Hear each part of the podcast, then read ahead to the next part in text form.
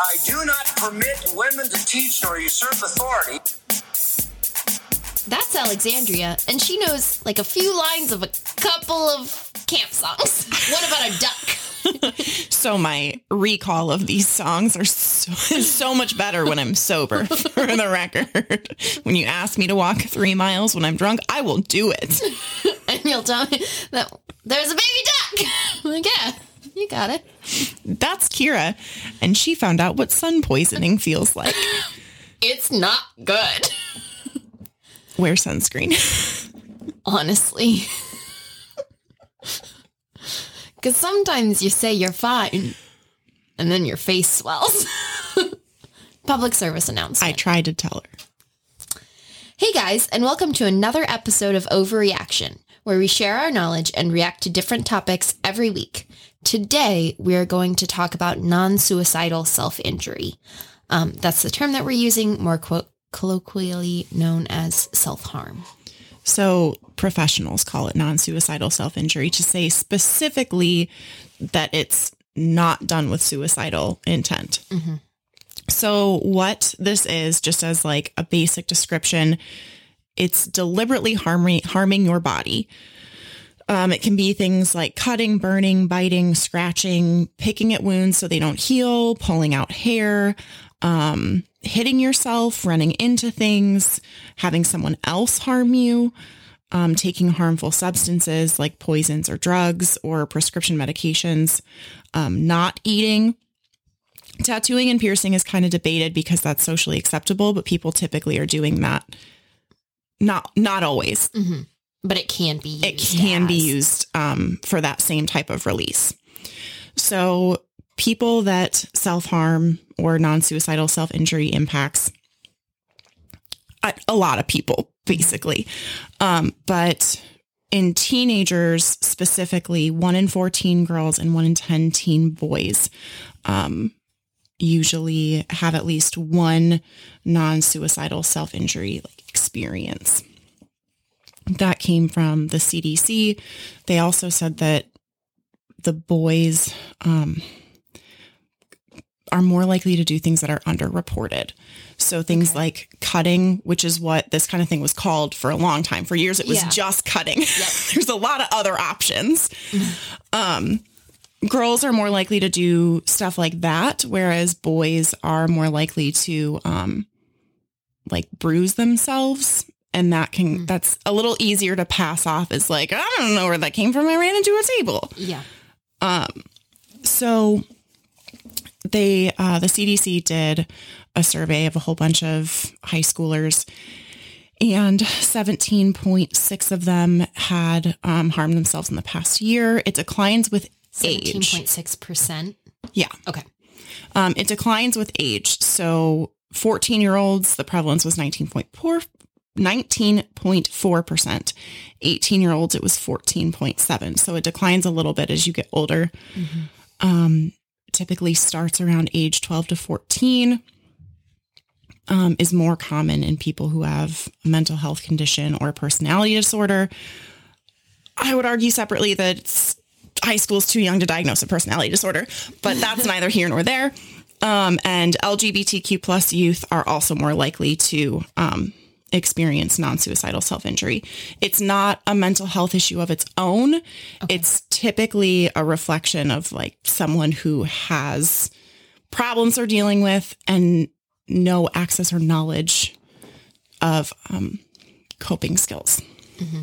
So it's a lack of coping skills, not a well, it's not a lack of coping skill because It's in and of Self-injury itself is- a coping skill. yes. Um, so there are six different reasons.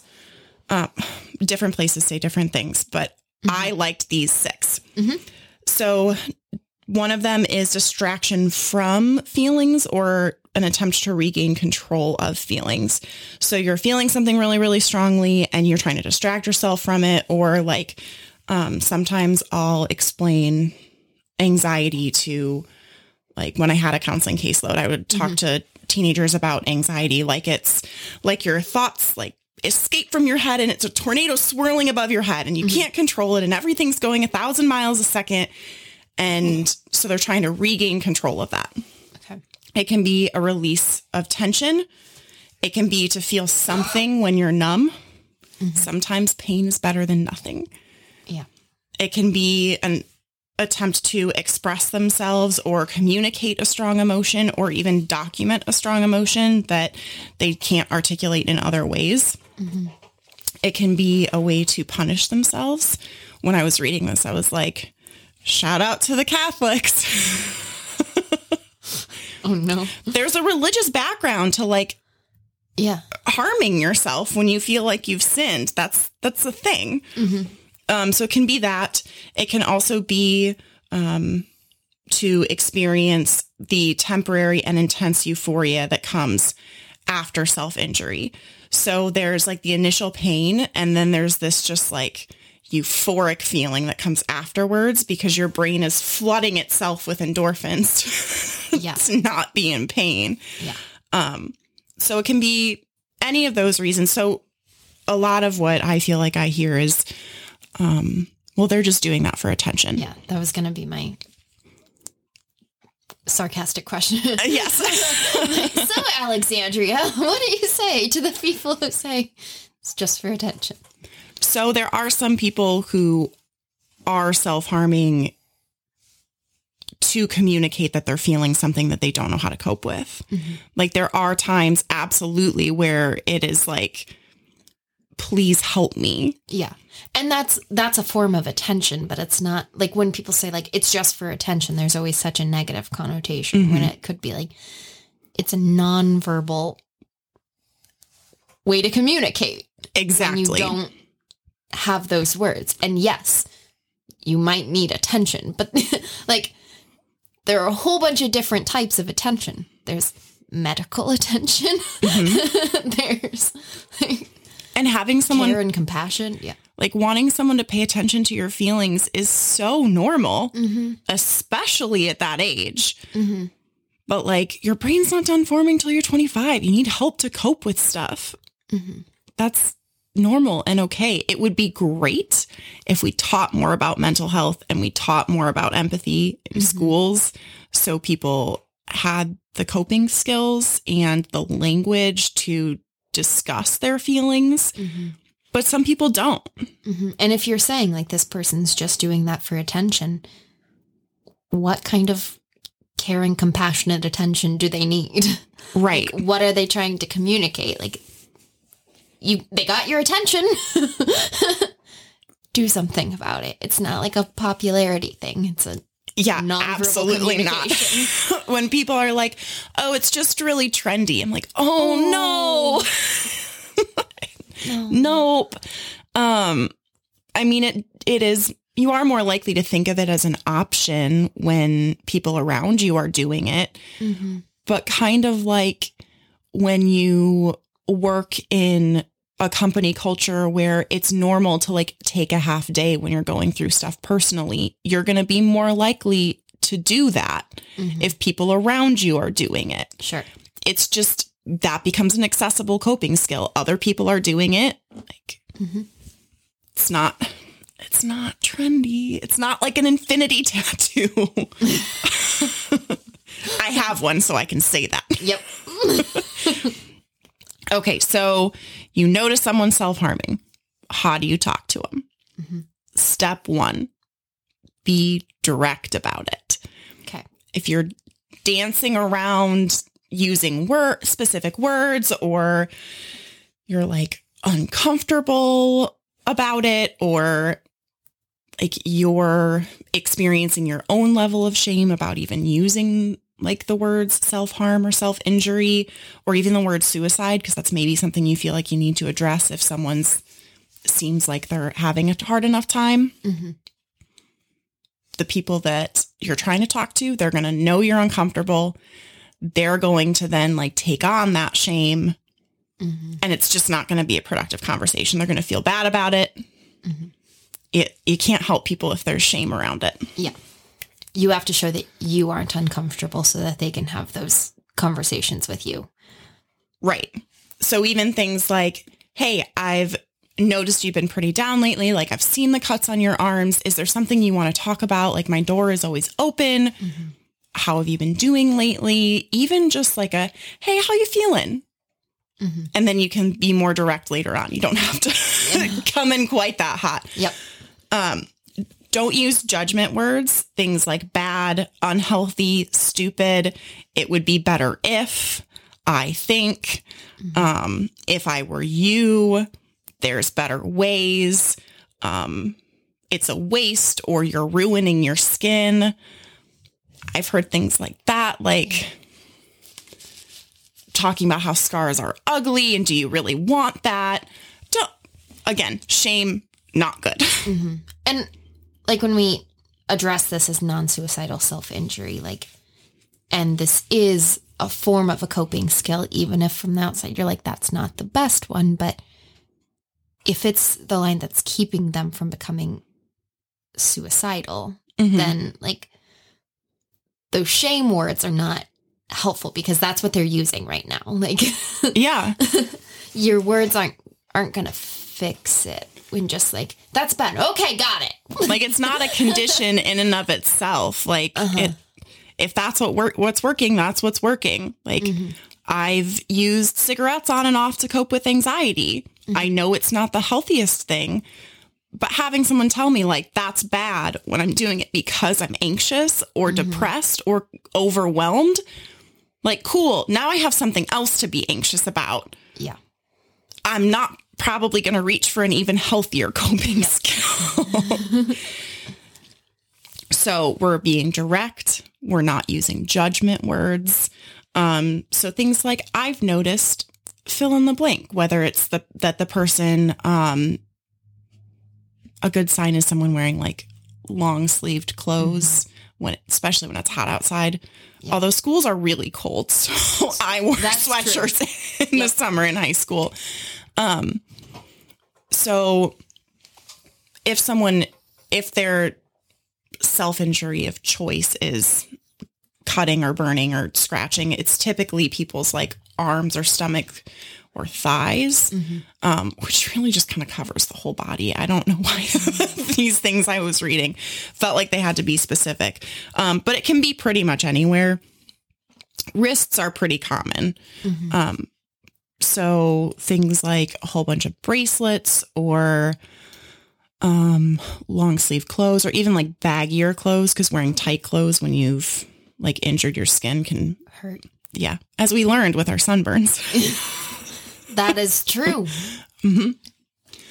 um or even someone just like participating less or uh, same signs as depression honestly so Which saying you had mentioned, like it's not a mental health concern in and of itself. Like it stems from something else. So it might very well be like it very commonly is depression, depression or anxiety anxiety. um, which is so scary how prevalent that is in teenagers. I'm so worried about their brains. And they have so many good and important things to contribute to the world. They're getting there. They're They, gonna I- do it. they are. They're gonna do it. They are. Gen Z is going to fix the world. Um, no pressure. So when you're talking to someone, point out what you've noticed. They feel seen now. That's great. Because if you have like scars on your arm or cuts on your arm, you know people are seeing those. You can feel people looking at them. And for no one to say anything just clouds it in shame Yeah. the same way as not the same way, but similarly to if you like dance around the words. Mm-hmm. So you notice whatever you notice, and you're wondering if you'd like to talk about how you're feeling because the root of the problem is not the self harm behavior, it's how they're feeling. Mm-hmm. It is not your job to make them stop, particularly if this is like a friend or a classmate or a coworker or a significant other. It's not your job to make them stop. They're going to stop when they have other coping skills that solve the same problems for them. Um, you can help them brainstorm other coping skills.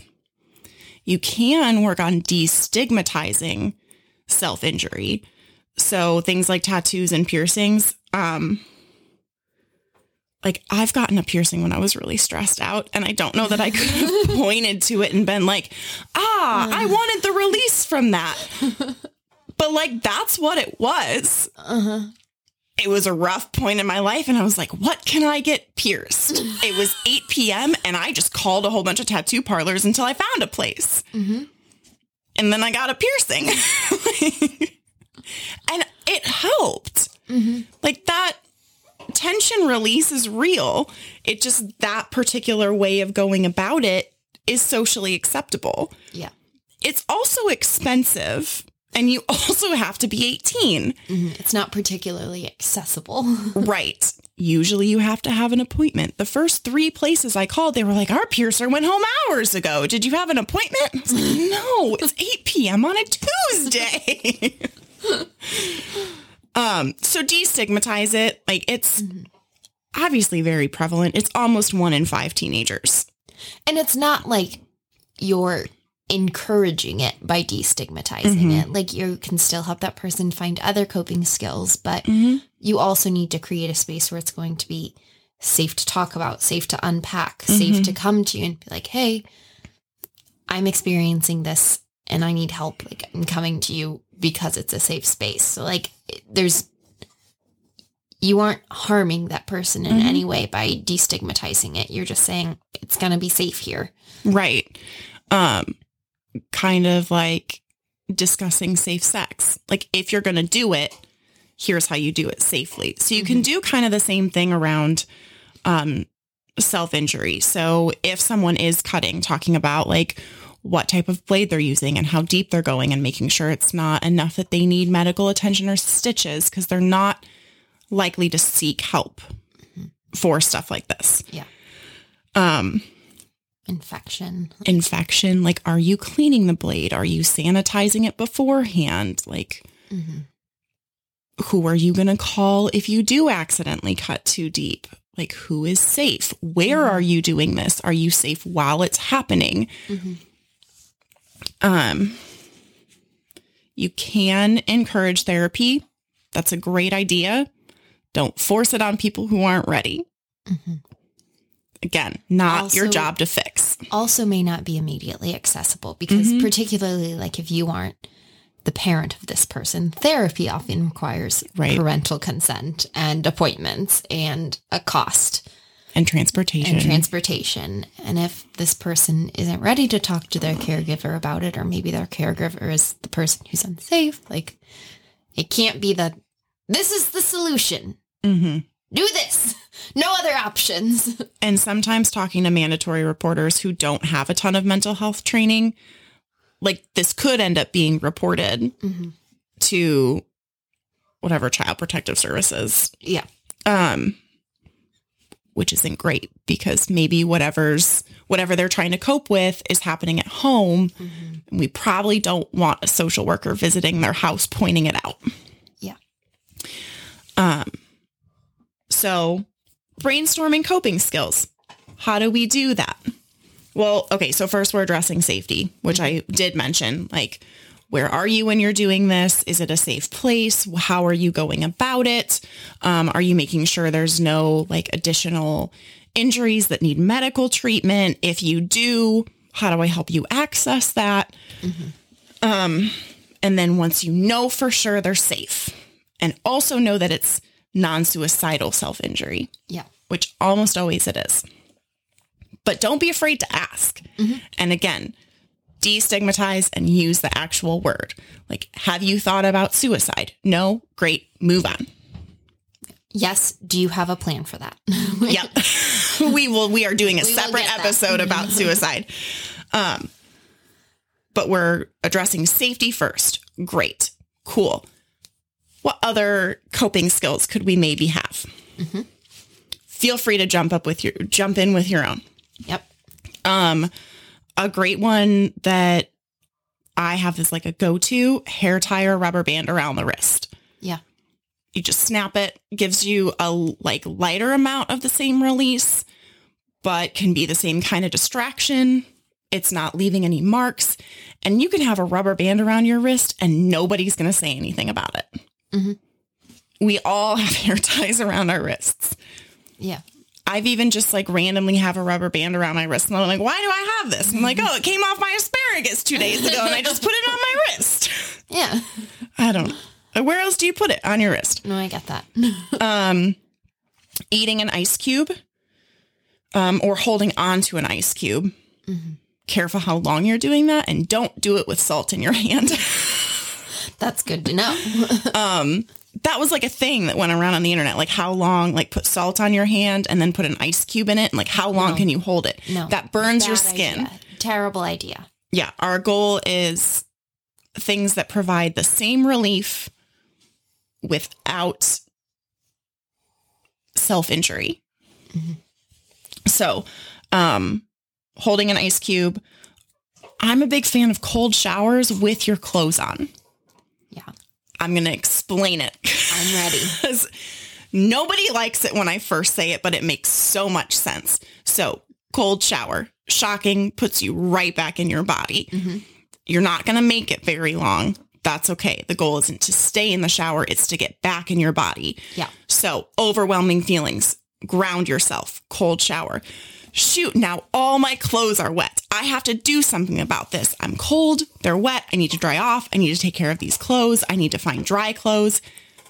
Look, I just distracted myself. That's good. Whatever feeling I was having a hard time coping with, chances are it's not as overwhelming mm-hmm. after you do all those things. That's smart. Pair of shorts and a tank top. I'm not saying like jeans and a sweatshirt. If it's going to weigh 20 pounds when it's wet, that's a lot of work. We're looking for a thin layer of clothing. Makes sense. but I'm a big fan of that. Um, but even things like going for a walk, um, walking in the grass barefoot is a super grounding activity. Um, even just like going outside in the cold without a coat on, so grounding. Um, chewing gum, and then obviously ways to like start to cope with your feelings. Things like journaling can be helpful. Um, sometimes even if you can name the feeling that you're having, Yeah. that can give you some type of power over it and you can control it a little bit better. Um, calling someone, whether that's to call them and be like, hey, tell me a story, or hey, I'm going to cry. Don't ask me any questions. Don't want to discuss it. Um, It doesn't have to be a call for help. It's a call for like it doesn't have to be like, hey, this just happened. It can be Right. We're trying to distract ourselves. Yeah. Yeah. So, and then um, some therapists recommend doing things like a list or of things that would be helpful in an accessible place or even a box of things that could be helpful. So we could keep a rubber band in that box. Um, gum, you could keep a journal in there. Um, I don't know, I can't think of any other ideas right now. um, but keeping a box of things that like you know are helpful when you're feeling overwhelmed or anxious. Um, maybe a list of people that you can call that you've like discussed this with ahead of time. yeah. So that you don't have to think about it. Like Right. you don't have to be like, oh shoot, I need to distract myself. What are all my things? It's like go to the box and it'll tell me. it's in there. Yeah. So the sooner you can kind of start recognizing like, hey, this feeling is escalating and I'm getting close to like wanting to do this particular thing, like whatever your self injury of choice is. Um, if you can feel yourself getting there mentally, like before you're at the point of no return, like grab the box, Yeah. go through it, see if there's something helpful. If there's not, like 20% of your peers have been there. And I really think that number's higher. Like there's not shame around. There is shame from me. No shame around non-suicidal self-injury. Like it's a legitimate coping skill. Um, it's just okay to also replace it with other things. Um, that's all I got. Anything you want to add? I don't think so. I think that was very helpful. It is Mental Health Awareness Month, so that's kind It of is. the um, onus behind this. But thanks so much for sharing that with us, Alexandria. And thank you so much for listening to us chat about non suicidal self injury. As always, let us know if you have any topic suggestions we can research and get opinionated on. Be sure to follow us on Instagram at Overreaction Podcast. That's O-V-A-R-Y Action Podcast. You can comment or DM us there for topic suggestions. You can like our Facebook, also at Overreaction Podcast. And if you like what you heard, subscribe to us wherever you're listening to podcasts right now to get notified whenever we post. Also, be sure to leave us a five star review and tell your friends so we can empower more women to be opinionated on these topics. Thank you so much for listening. We'll see you next week.